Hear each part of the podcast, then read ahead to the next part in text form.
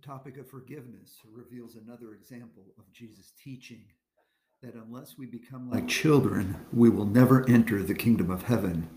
Children respond to hurt very differently than others do who are older. When a small child gets hurt while playing with other children, he or she goes to a person in authority, mommy, daddy, or a teacher. In tears, the, the child explains what happened. The adult provides comfort and reassures the child that everything will be all right so that the child can go back and play. In a few minutes, the child is playing, even with the one who had hurt them, as if nothing had happened. In the Garden of Gethsemane, Jesus modeled this childlike approach. In Mark 14, we see Jesus in anguish in anticipation of his suffering. It is at this time where we see the only time in the Gospels that Jesus addresses Father as Abba Father, which in English could be translated as Daddy or Papa.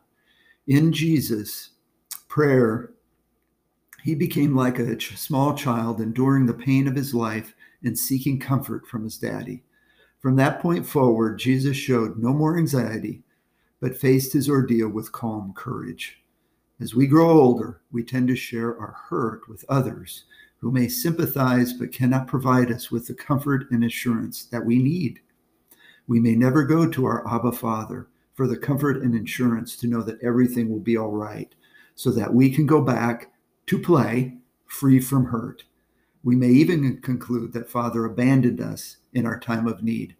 Therefore, we return our with damaged relationships and our guard up. We struggle to forgive those who have hurt us and become increasingly isolated until we turn to our Heavenly Father for the comfort and courage to overcome the challenges and hurt we encounter.